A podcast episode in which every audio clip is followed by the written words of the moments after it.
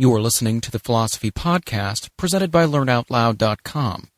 Here we will periodically showcase audio renditions of great works from philosophers such as Plato, Aristotle, Descartes, Kant, Nietzsche, and beyond.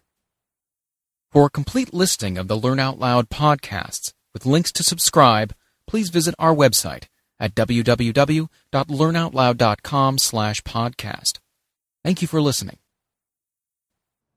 The Age of Reason by Thomas Paine, published in 1794.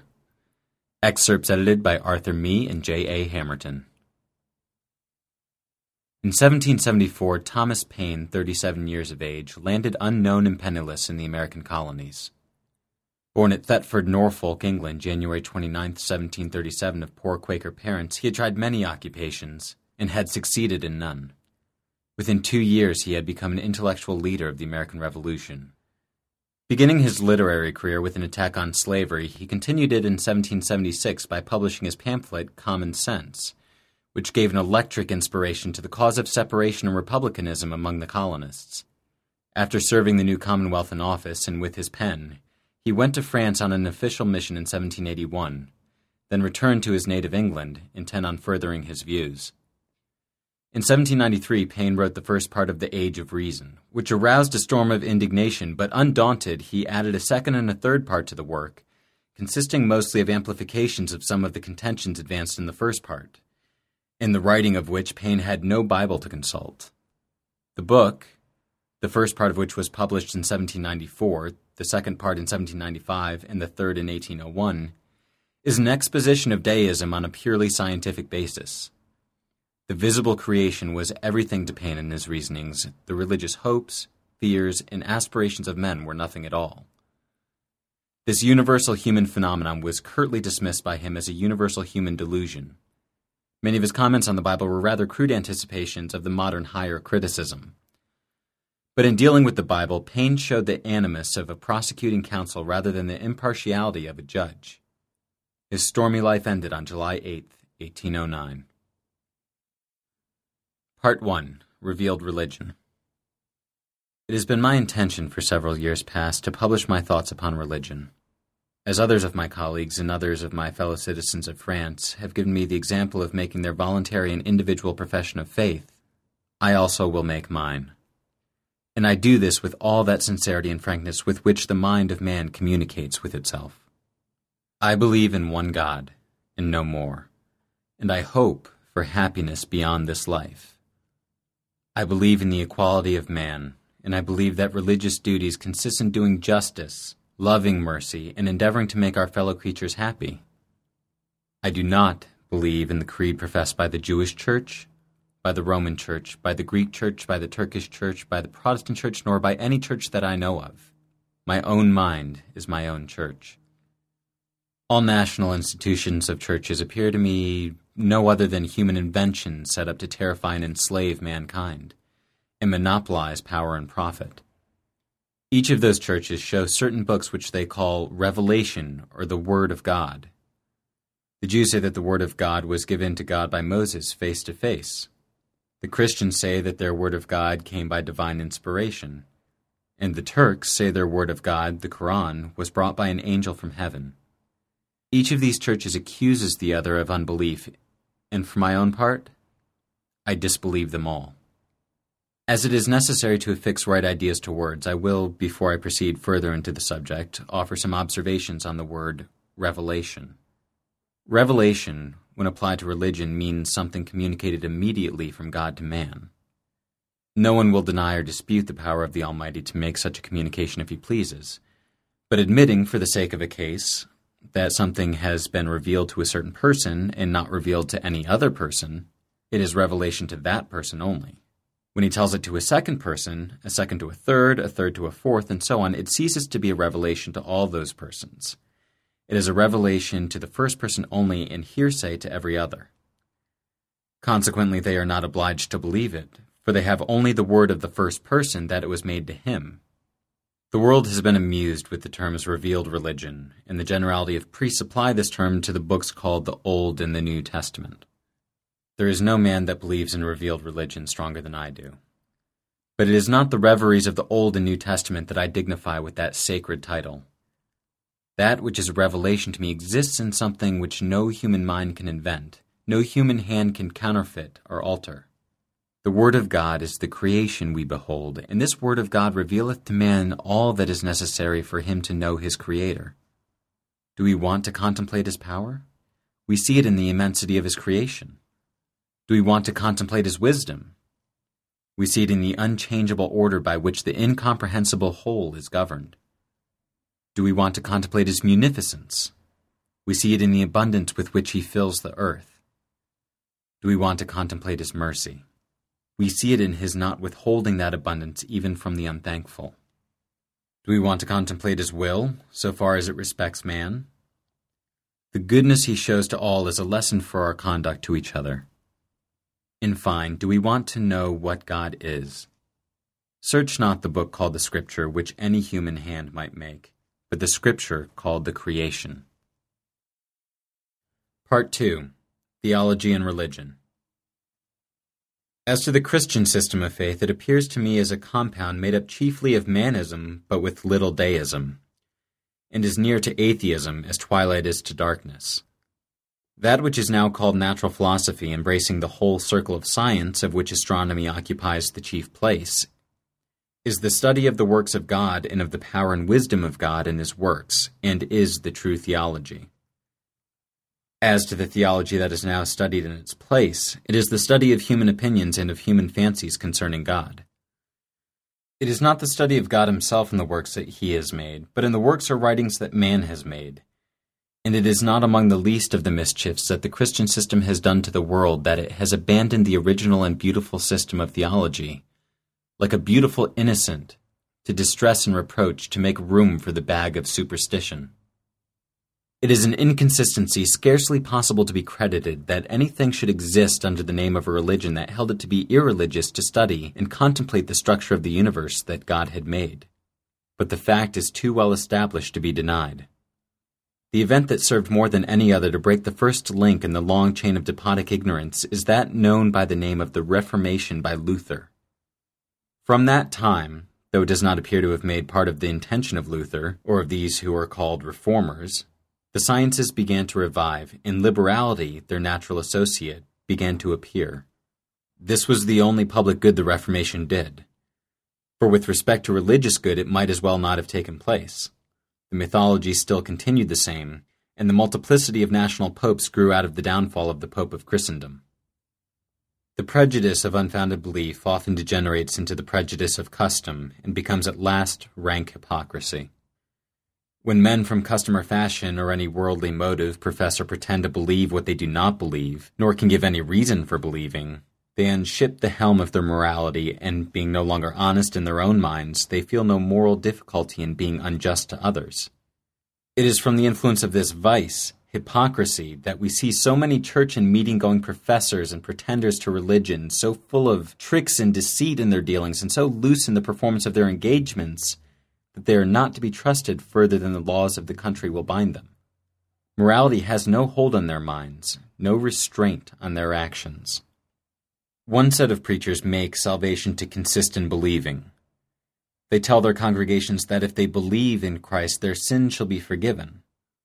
This, in the first place, is an encouragement to sin.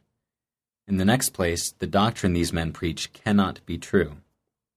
Another set of preachers tell their congregations that God predestined and selected from all eternity a certain number to be saved and a certain number to be damned eternally. If this were true, the day of judgment is past, their preaching is in vain, and they had better work at something useful calling for their livelihood. Nothing that is here said can apply, even with the most distant disrespect, to the real character of Jesus Christ. He was a virtuous and an amiable man. The morality that he preached and practiced was of the most benevolent kind, and though similar systems of morality had been preached by Confucius and by some of the Greek philosophers many years before, by the Quakers since, and by many good men in all ages. It has not been exceeded by any. Part 3 The Bible. If we permit ourselves to conceive right ideas of things, we must necessarily fix the idea not only of unchangeableness, but of the utter impossibility of any change taking place, by any means or accident whatever, in that which we would honor with the name of God, and therefore the Word of God cannot exist in any written or human language. The continually progressive change to which the meaning of words is subject, the want of a universal language which renders translation necessary, the errors to which translations are again subject, the mistakes of copies and printers, together with the possibility of wilful alteration, are of themselves evidences that human language, whether in speech or in print, cannot be the vehicle of the Word of God. The Word of God exists in something else.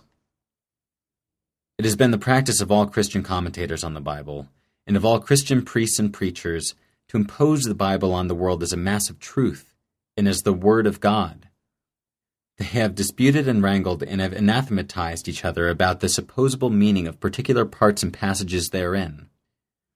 One has said and insisted that such a passage meant such a thing, another that it meant directly the contrary, and a third that it meant neither the one nor the other, but something different from both. And this they have called understanding the Bible. Now, instead of wasting their time and heating themselves in fractious disputations about doctrinal points drawn from the Bible, these men ought to know, and if they do not, it is civility to inform them, that the first thing to be understood is whether there is sufficient authority for believing the Bible to be the Word of God or whether there is not. I therefore pass on to an examination of the books called the Old and the New Testament. The case historically appears to be as follows. When the church mythologists established their system, they collected all the writings they could find and managed them as they pleased.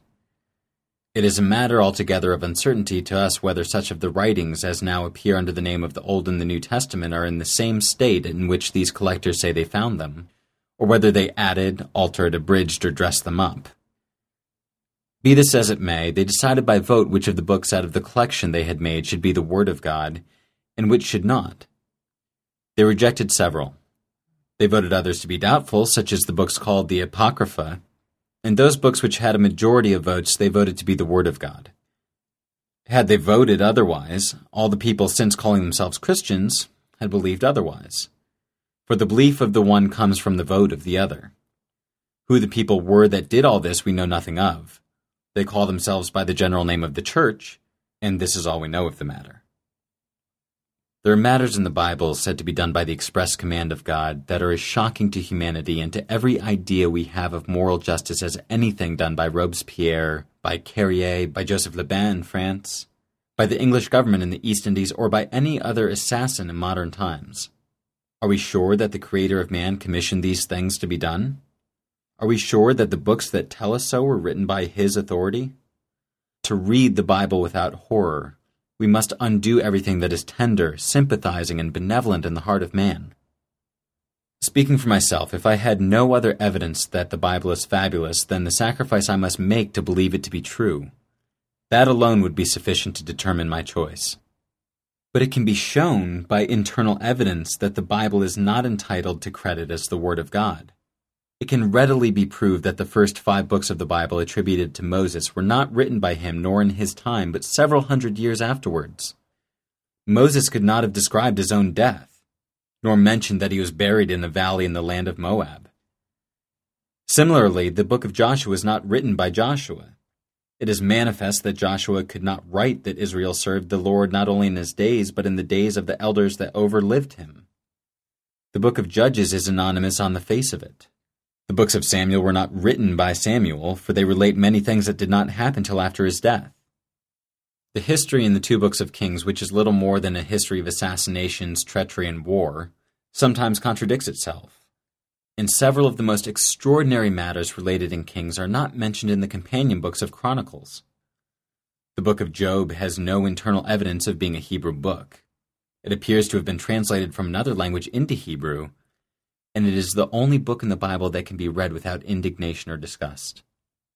It is an error to call the Psalms the Psalms of David because historical evidence shows that some of them were not written until long after the time of David. The books of the prophets are wild, disorderly, and obscure compositions, the so called prophecies in which do not refer to Jesus Christ but to circumstances the Jewish nation was in at the time they were written or spoken. I now go on to the book called the New Testament. Had it been the object of Jesus Christ to establish a new religion, he would undoubtedly have written the system himself, or procured it to be written in his lifetime.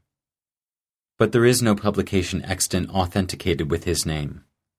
All the books called the New Testament were written after his death. He was a Jew by birth and profession, and he was the Son of God in like manner that every other person is, for the Creator is the Father of all.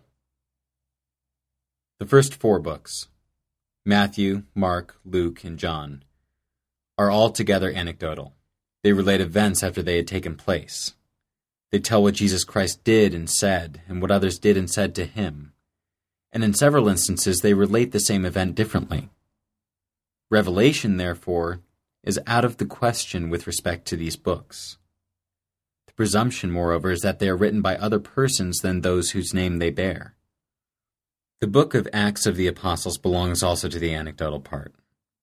All the rest of the New Testament, except the book of Enigmas called the Revelation, are a collection of letters under the name of epistles, and the forgery of letters under the name of epistles. One thing, however, is certain, which is that out of the matters contained in these books, together with the assistance of some old stories, the Church has set up a system of religion very contradictory to the character of the person whose name it bears. Has set up a religion of pomp and reverence and pretended imitation of a person whose life was humility and poverty. Part 4 Mystery, Miracle, and Prophecy. I proceed to speak of the three principal means that have been employed in all ages and perhaps in all countries to impose upon mankind. These three means are mystery, miracle, and prophecy. The two first are incompatible with true religion, and the third ought always to be suspected. With respect to mystery, everything we behold is, in one sense, a mystery to us. Our own existence is a mystery. The whole vegetable world is a mystery. We know not how it is that the seed we sow unfolds and multiplies itself. The fact, however, as distinct from the operating cause, is not a mystery because we see it, and we know also the means we are to use, which is no other than putting the seed in the ground. We know, therefore, as much as is necessary for us to know, and that part of the operation that we do not know, and which if we did we could not perform, the Creator takes upon himself and performs it for us. But though every created thing is in this sense a mystery, the word mystery cannot be applied to moral truth any more than obscurity can be applied to light. The God in whom we believe is a God of moral truth and not of mystery. Mystery is the antagonist of truth. It is a fog of human invention that obscures the truth and represents it in distortion. Religion, therefore, being the belief of a God and the practice of moral truth, cannot have connection with mystery. The belief of a God, so far from having anything of mystery in it, is of all beliefs the most easy because it arises to us out of necessity. And the practice of moral truth, or in other words, a practical imitation of the goodness of God, is no other than our acting towards each other as He acts benignly towards all. When men, whether from policy or pious fraud, set up systems of religion incompatible with the word or works of God in the creation, they were under the necessity of inventing or adopting a word that should serve as a bar to all inquiries and speculations. The word mystery answered this purpose, and thus it has happened that religion, which in itself is without mystery, has been corrupted into a fog of mysteries. As mystery answered all general purposes, miracle followed as an occasional auxiliary. Of all the modes of evidence that ever were invented to obtain belief to any system or opinion to which the name of religion has been given, that of miracle is the most inconsistent. For, in the first place, whenever recourse is had to show, for the purpose of procuring that belief, it implies a lameness or weakness in the doctrine that is preached. And in the second place, it is degrading the Almighty into the character of a showman, playing tricks to amuse and make the people stare and wonder. It is also the most equivocal sort of evidence that can be set up.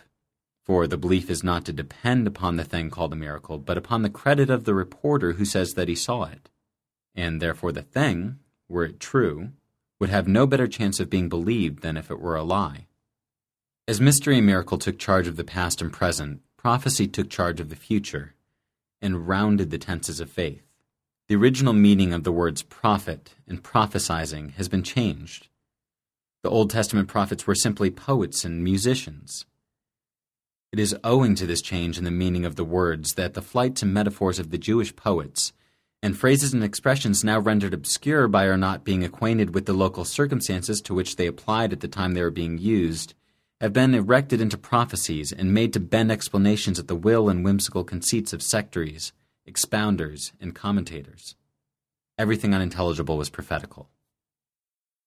Part 5 Deism From the time I was capable of conceiving an idea and acting upon it by reflection, I either doubted the truth of the Christian system or thought it to be a strange affair. It seems as if parents of the Christian profession were ashamed to tell their children anything about the principles of their religion. They sometimes instruct them in morals and talk to them of the goodness of what they call providence. But the Christian story of what they call God the Father putting his Son to death or employing people to do it, for that is the plain language of the story, cannot be told by a parent to a child. And to tell him it was done to make mankind happier and better is making the story still worse. And to tell him that all this is a mystery is only making an excuse for the incredibility of it. How different is this from the pure and simple profession of deism? The true deist has but one deity, and his religion consists in contemplating the power, wisdom, and benignity of the deity in his works, endeavoring to imitate him in everything moral, scientific, and mechanical. The religion that approaches the nearest of all others to true deism, in the moral and benign part thereof, is that professed by the Quakers. But they have contracted themselves too much by leaving the works of God out of their system. Though I reverence their philanthropy, I cannot help but smiling at the conceit that if the taste of the Quaker could have been consulted at the creation, what a silent and drab colored creation it would have been. Not a flower would have blossomed its gaieties, not a bird been permitted to sing. Quitting these reflections, I proceed to other matters. Our ideas, not only of the almightiness of the Creator, but of His wisdom and His beneficence, become enlarged as we contemplate the extent and structure of the universe. The solitary idea of a solitary world rolling or at rest in the immense ocean of space gives place to the cheerful idea of a society of worlds, so happily contrived as to administer, even by their motion, instruction to man. We see our own earth filled with abundance but we forget to consider how much of that abundance is owing to the scientific knowledge the vast machinery of the universe has unfolded. But what are we to think of the Christian system of faith that forms itself upon the idea of only one world? Alas, what is this to the mighty ocean of space and the almighty power of the Creator? From whence, then, could arise the solitary and strange conceit that the Almighty, who had millions of worlds equally dependent on His protection, should quit the care of all the rest and come to die in our world, because they say one man and one woman had eaten an apple. It has been by rejecting the evidence that the word or works of God in the creation affords to our senses, and the action of our reason upon that evidence, that so many wild and whimsical systems of faith and of religion have been fabricated and set up. There may be many systems of religion that, so far from being morally bad, are in many respects morally good. But there can be but one that is true. And that one necessarily must, as it ever will, be in all things consistent with the ever existing Word of God that we behold in His works. I shall close by giving a summary of the deistic belief. First, that the creation we behold is the real Word of God, in which we cannot be deceived. It proclaims His power. It demonstrates His wisdom. It manifests His goodness and beneficence. Secondly, that the moral duty of man consists in imitating the moral goodness and beneficence of God manifested in the creation towards all His creatures. That seeing, as we daily do, the goodness of God to all men, it is an example calling upon all men to practice the same towards each other and consequently that everything of persecution and revenge between man and man, and everything of cruelty to animals, is a violation of moral duty. It is certain that, in one point, all nations of the earth and all religions agree. All believe in a God. The things in which they disagree are the redundancies annexed to that belief, and therefore, if ever a universal religion should prevail, it will not be in believing anything new, but in getting rid of redundancies and believing as man believed at first. But in the meantime, let every man follow, as he has a right to do, the religion and the worship he prefers.